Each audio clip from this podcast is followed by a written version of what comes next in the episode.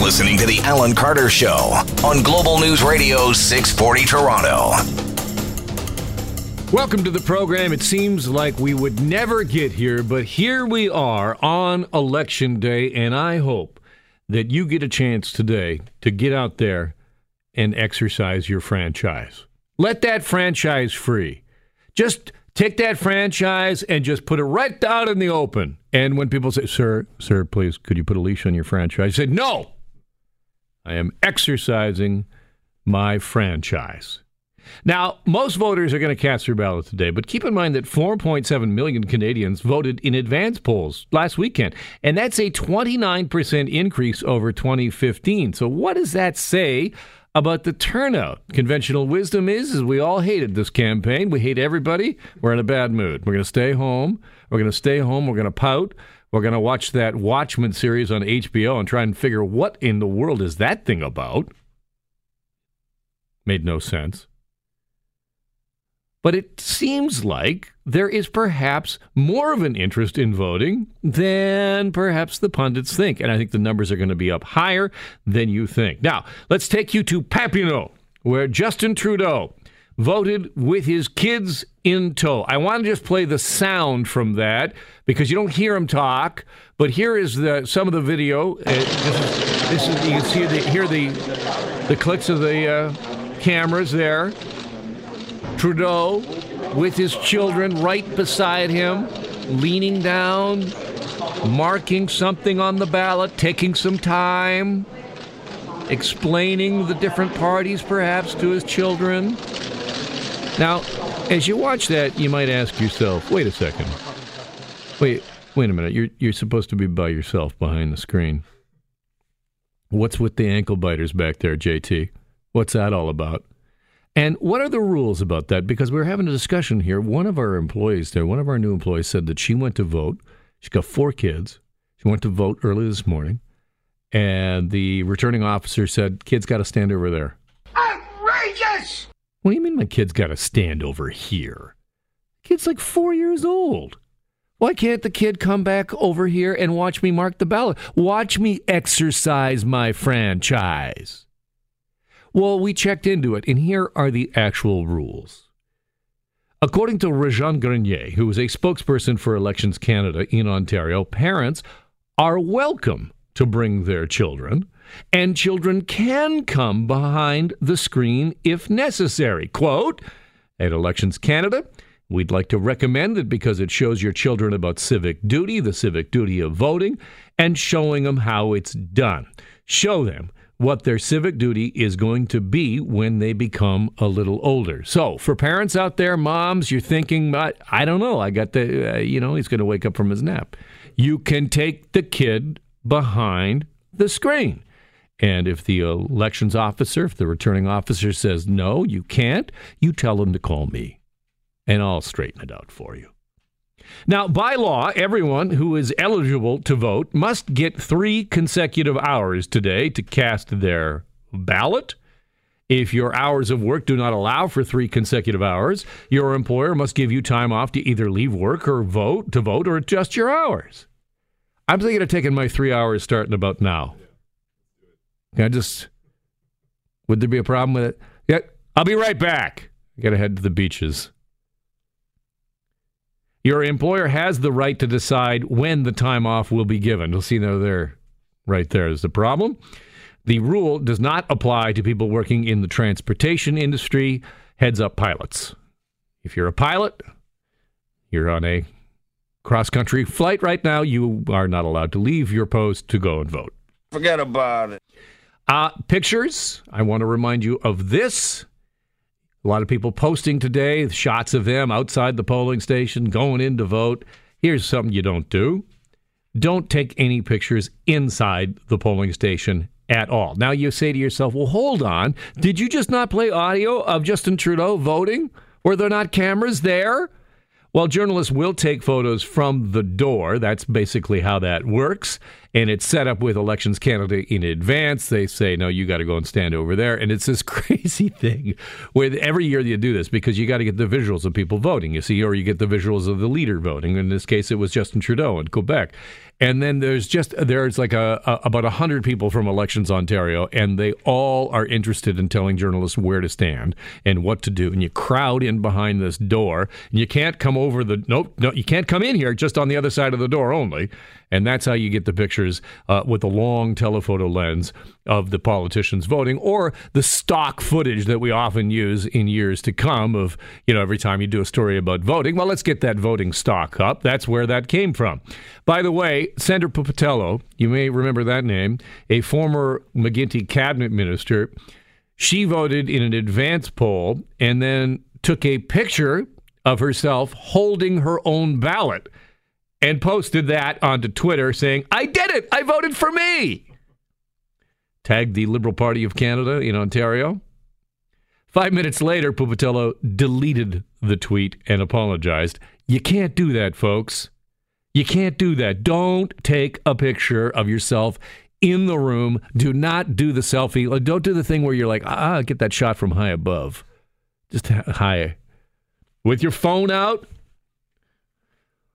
So what is it that you actually need today?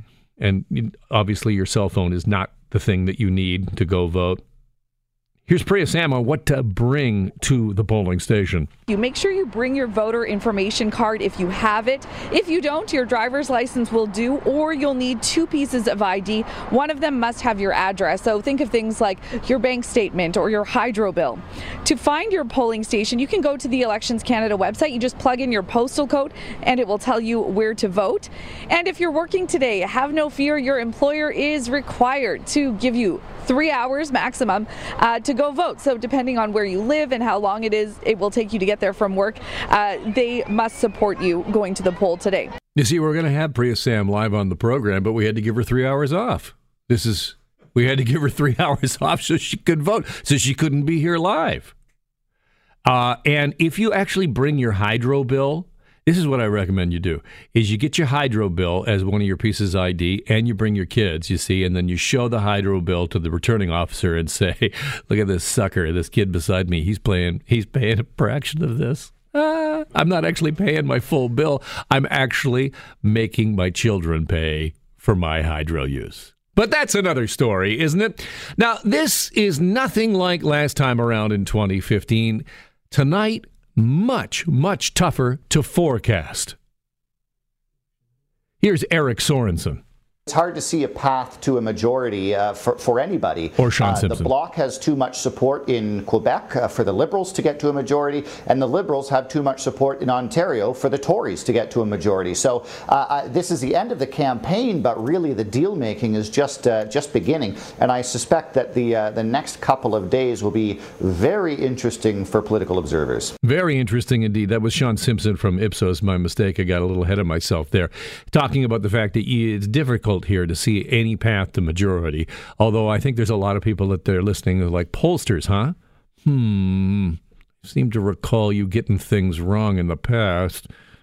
But it does appear that with the strength of the Bloc, that just simply no party is going to be able to get to that magic number. What's that magic number? Write it down on your hands. one seventy. That's how many seats you need to form a majority government. Pretty much it doesn't look like either the Liberals or the Conservatives will get there.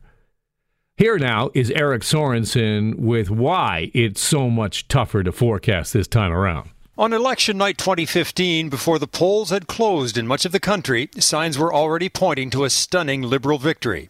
The thirty-two ridings in Atlantic Canada all went to the Liberals, giving the party a huge head start on the night. Tonight, the Maritimes could signal a different outcome. Some ridings in Nova Scotia and New Brunswick could swing back to the Conservatives.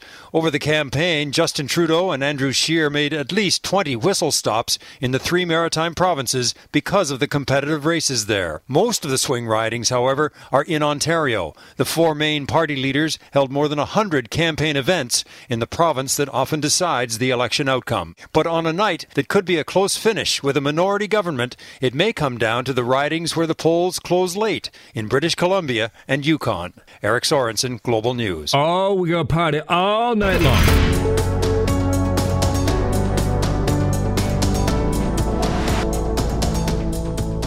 Time to talk about your money, your tax money, and specifically the cash you give to City Hall. Is it being well spent?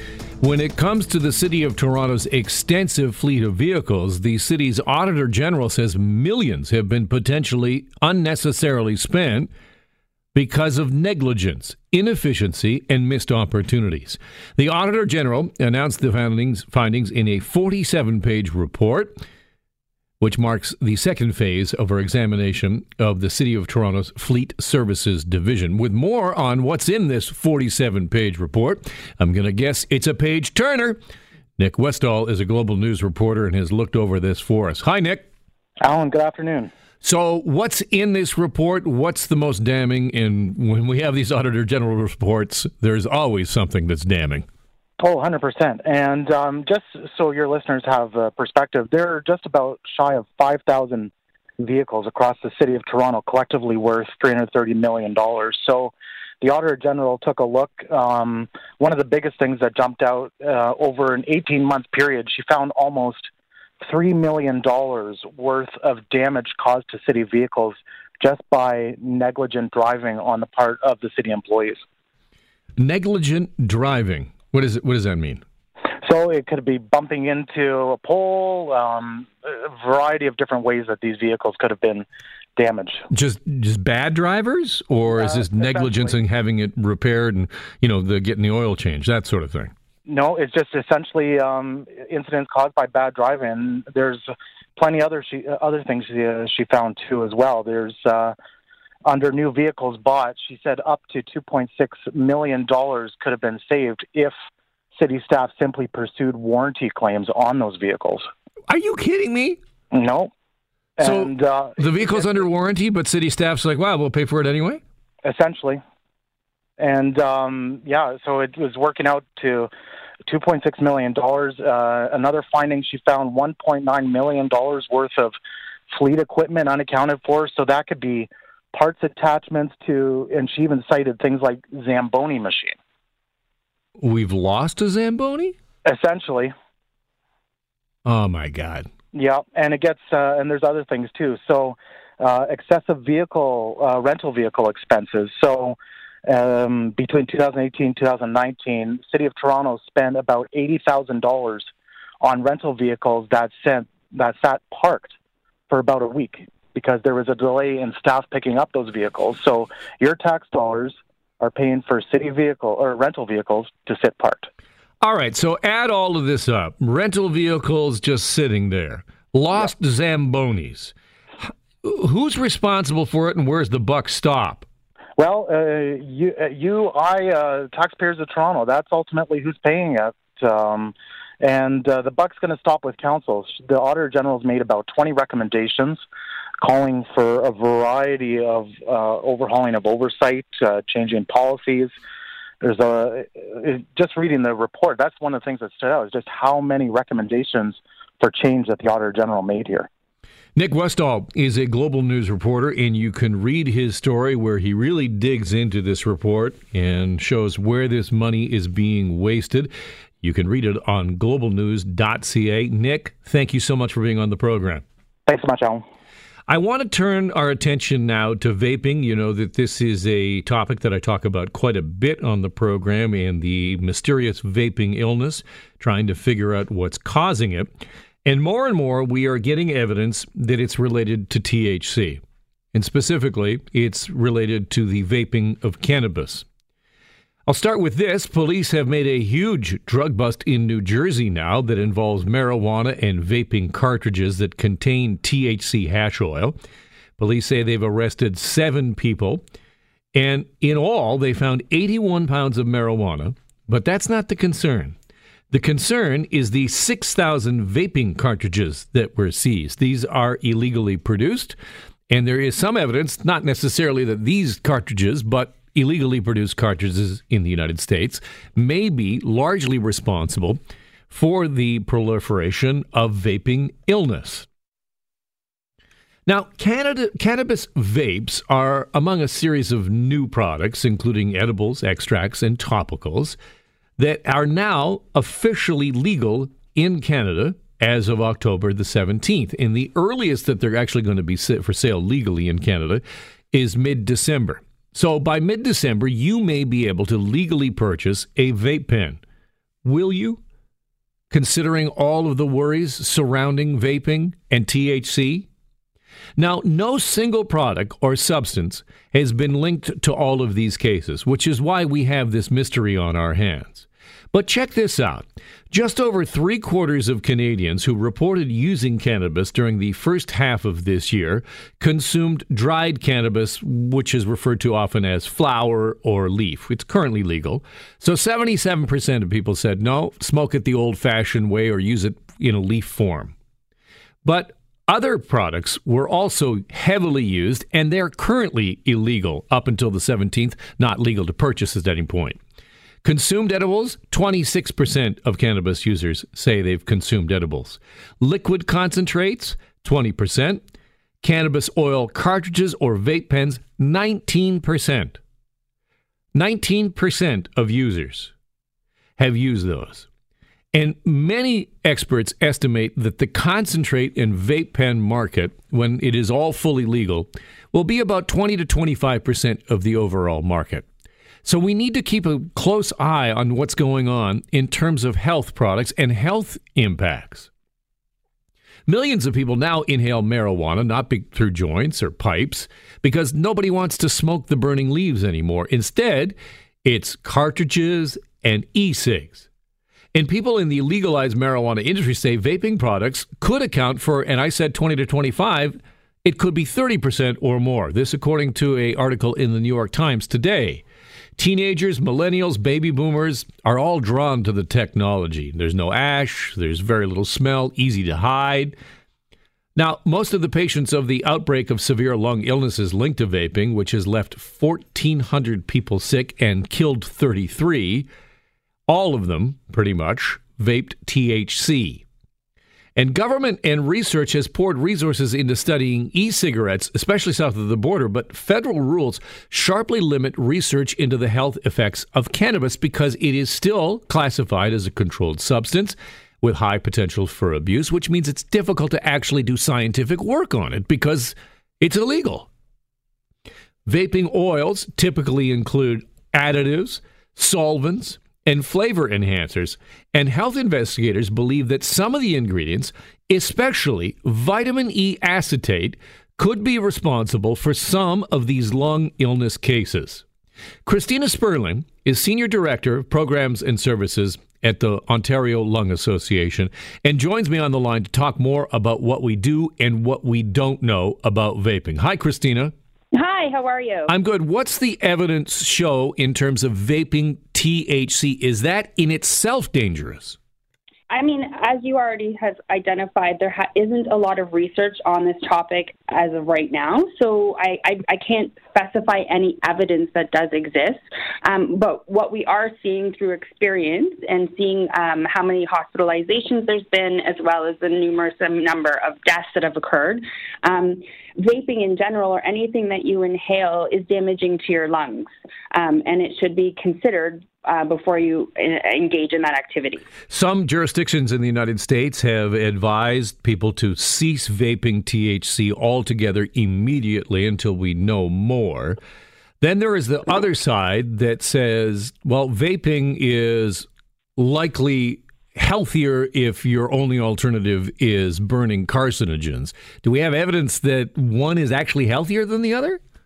Uh, I don't know that we have concrete evidence. I think some studies have shown that the um, the burning of an actual cigarette um, can be more harmful than vaping. Although, like you identified, um, these cartridges, the oils in them, those with T H C, uh, I think there's some discussion that some of them are created on the black market or are not legalized yet. So there's some unknowns as to what's actually going into those. However, um, you did identify as well that Not, it hasn't been one specific type of oil or cartridge that's been linked to all of these hospitalizations or deaths. Um, so it, we're still unsure as to what exactly is causing all of these illnesses. We're speaking with Christina Sperling from the Lung Association, and you make a great point about legal versus illegal, black market versus actual real market. Does the Lung Association have concerns that the federal government is now moving forward with the legalization of vape pens, and we're likely to be able to buy them legally as early as December?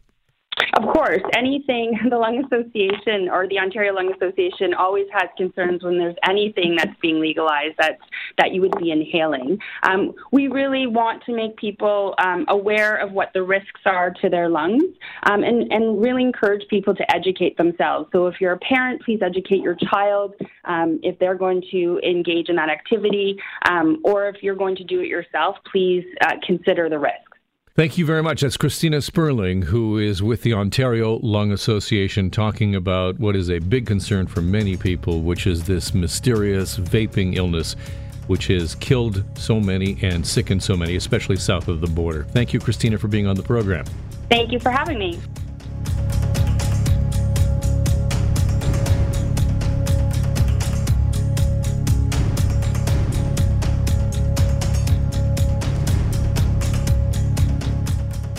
Welcome back to the program. A lot of news making news around the world right now. I want to take you around the world before we land back in Toronto for a preview of the Raptors' home opener.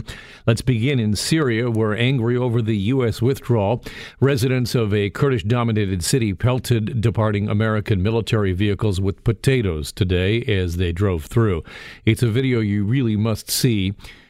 These uh, armored vehicles driving through the streets, and men just hucking potatoes at them. Just throwing potatoes. And, of course, I understand the anger, but I also think to myself, French fries.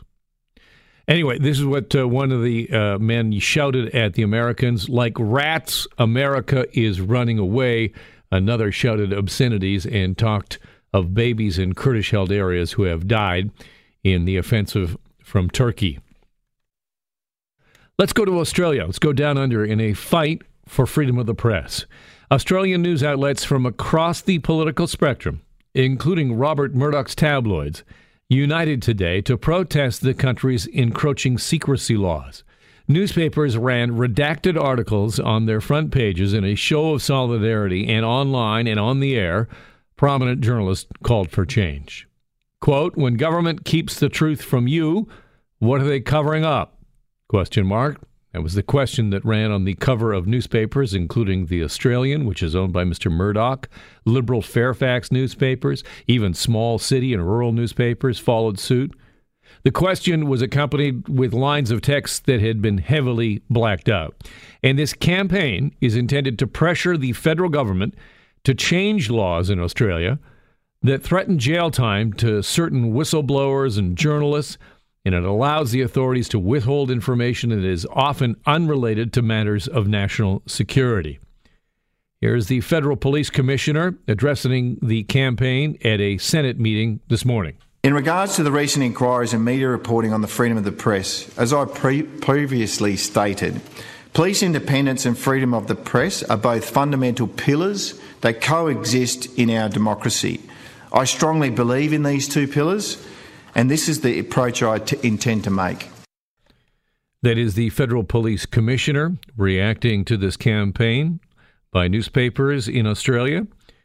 All of these laws fall under an umbrella of secrecy that consecutive Australian governments have created over the last two decades. No other developed democracy has such a strong stranglehold on its secrets as Australia. And despite widespread media opposition, it's taken years for news organizations to agree to take this concerted stand.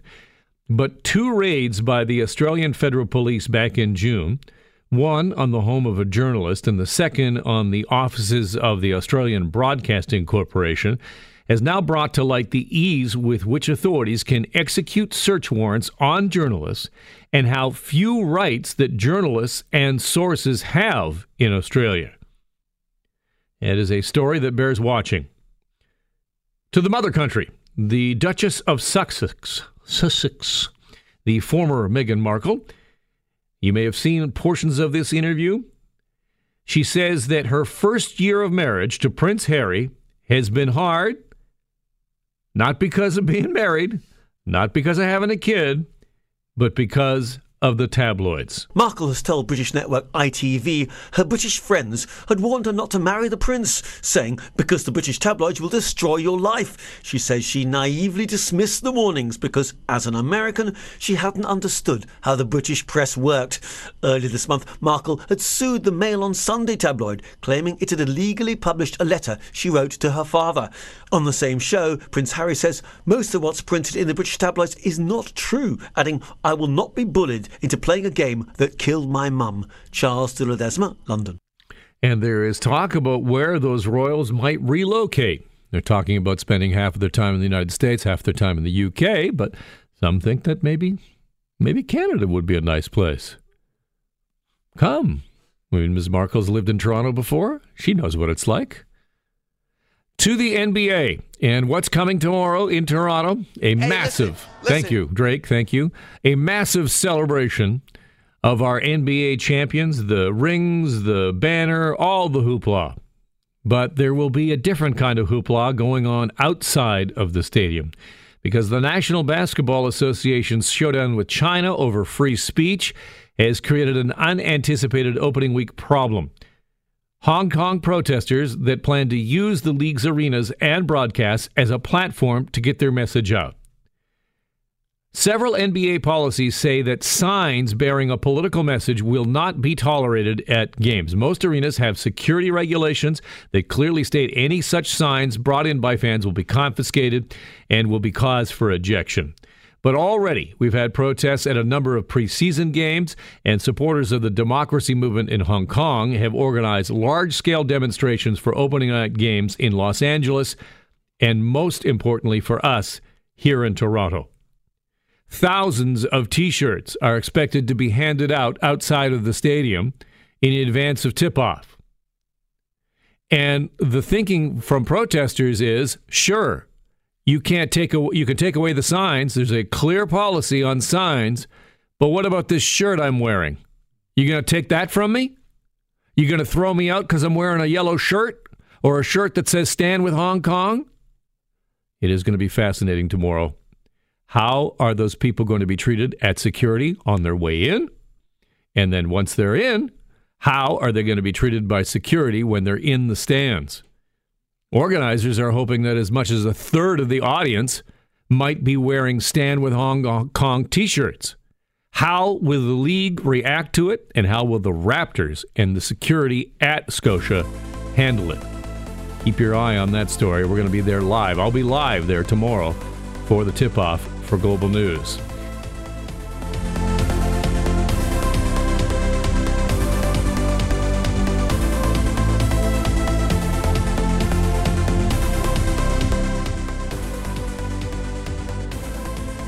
Welcome back to the program here on Election Day. Did you know that there are twenty thousand polling stations across this country that are being staffed by approximately three hundred thousand people in various roles? Plus, those people are making cash.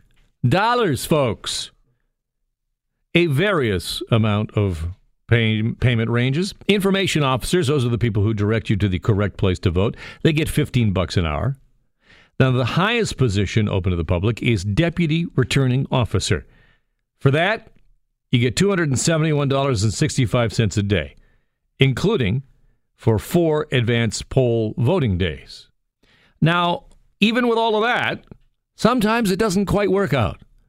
Like this morning in the Beaches area. Beaches in Leslieville has seen a major power outage. Hydro crews still working to restore power. And many people actually had to vote in the dark this morning, which, after this election campaign, might have been a relief.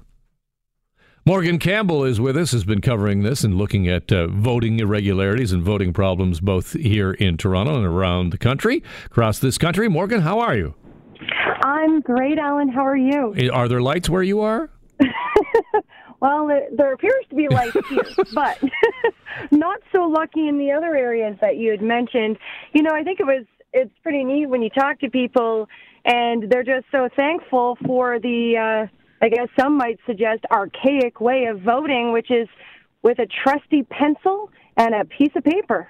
Yeah, it's like we're scoring a mini golf game because you got those little tiny pencils. Yeah, yeah, absolutely. But you know what? I've I've been pretty lucky today. I've had a chance to speak to a lot of voters who um, are turning out to polling stations, really excited about, you know, what this country could look like tomorrow morning. It could be, you know, could be a very different country uh, tomorrow morning, depending on what government gets in and if it's a minority or, or a majority. Obviously uh, not scientific in terms of your polling, but uh, when you see people going into the polls, what are they talking about in terms of motivation, why they're coming out? My non-scientific prediction, no. Let me tell you, people want to come out because they want to see a change. There are some people who think that Trudeau, you know what, he needs another mandate. Arguably, can can a government get a lot done in just four years? But then on the other side, you've got younger people, a, a large number of younger people. I'm talking eighteen, nineteen, twenty, twenty-one, um, out voting because they want their voices heard. And we saw this back, you know, in the previous federal election um, with all those Trudeau supporters and the, the millennials that came out to cast a ballot. And I think that that's, that really speaks volumes. I think some people have really clicked with um, with the younger folks, including Jagmeet Singh. Um, people, uh, the younger folks tend to be a little more, you know, leaning toward, you know, the N D P and their message. So it's kind of, it's kind of neat, you know. And then there was also the people, the elderly people who are, you know, the target. They, they, they always are showing up, and it was just neat to see the smiles, I guess, you know, people exercising their democratic rights and stopping to chit-chat with the cameras while doing so. Sure. Now, did you see many people taking selfies, a lot of selfies? Uh, one girl, and uh, she was nineteen. Outside, that's a shock. Like, let's totally shocking. But let's just actually talk about that for a quick second, Alan. Um, it is illegal to take pictures of your ballot, to take video inside these polling stations.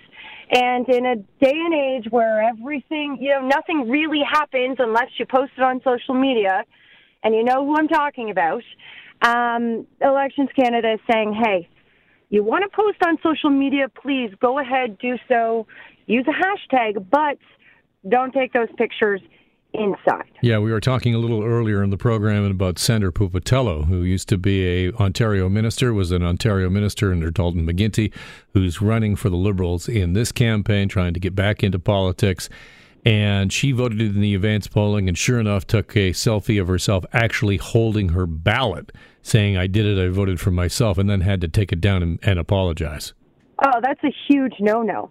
It's a huge no-no.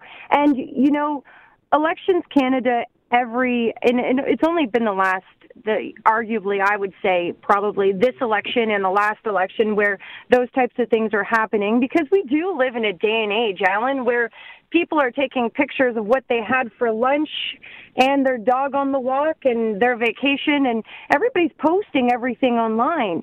And some things are not meant to be put online. And that's I don't understand what you're saying. I don't get that. Everything is everything is fodder for social media. As you say, if it's not on social media, it did not happen. So I'm going to post about this interview right away so that we actually have evidence that it happened, Morgan. Thank you so, so really much for... I think you should. Thanks. Thanks for being on the program. I appreciate that. It's always a pleasure. You take care, Alan, and don't forget to vote. I am going to exercise that franchise right after the program. Thank you.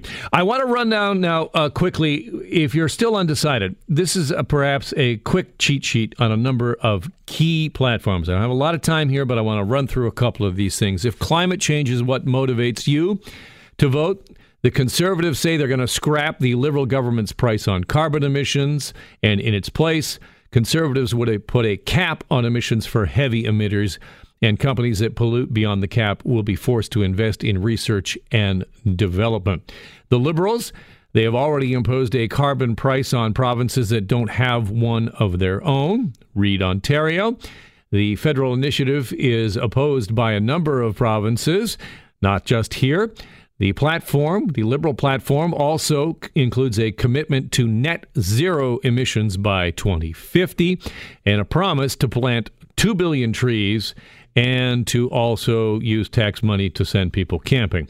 The N D P That party would earmark fifteen billion dollars to fight climate change, with six point five billion dollars going towards new public transit, three billion dollars to fund green developments, fifteen thousand dollars rebates for the purchase of a zero-emission vehicle that's made in Canada, an increase in the federal carbon price, and to cancel government subsidies for fossil fuel industries and stop the expansion of Trans Mountain, that oil pipeline. The Greens would double Canada's emissions target for twenty thirteen, twenty thirty, pardon me, at sixty percent below two thousand five levels by twenty thirty. Elizabeth May has called it a climate emergency. So if climate is your issue, that's where the major parties stand on that. Here's one that I think a lot more people might be interested in, and that's your wallet. In terms of affordability, here's what the Conservatives are proposing. An income tax cut for earnings under forty-seven thousand six hundred dollars a year, lowering the rate from fifteen percent to thirteen point five percent. The Conservatives would also reintroduce some of those Harper-era tax credits, a public transit tax credit, a tax credit for sports and arts lessons for your kids, a home reno tax credit, and Scheer has committed to removing the G S T on home heating. The Liberals, they have a broad tax cut, a non-refundable tax credit from fifteen thousand dollars to twelve thousand dollars. That changes that. And the benefit of the change will be reduced for those making more than one hundred forty-seven thousand dollars. And altogether, if you make more than two hundred ten thousand dollars a year. The N D P, however, they're promising to hike corporate tax rates from fifteen percent to eighteen percent. And the top personal income tax bracket, if you make more than two hundred ten thousand dollars a year, your taxes would go up from thirty-three percent to thirty-five percent. That gives you a sense there are a couple of the key platforms. If you happen to be undecided, we don't have a time to go through them all, but those are some of the key important ones. And a reminder to stay with us here on Global News Radio throughout the course of the day. Join us for Global News at five thirty and six. At six o'clock, it's simulcast right here on this radio station. And then at seven o'clock, I'll be here with Alex Pearson on the air from seven till nine as we get ready for those polls to close at nine thirty and all of the results to come flooding in from Ontario. It'll be quick, but will it make any difference? Will we have to wait until the wee hours of the morning until British Columbia votes? Donna Friesen will stick handle our national coverage. That is simulcast beginning nine p.m. tonight here on Global News Radio. Get out there. Get that, get that exercising franchise out and get in there and vote.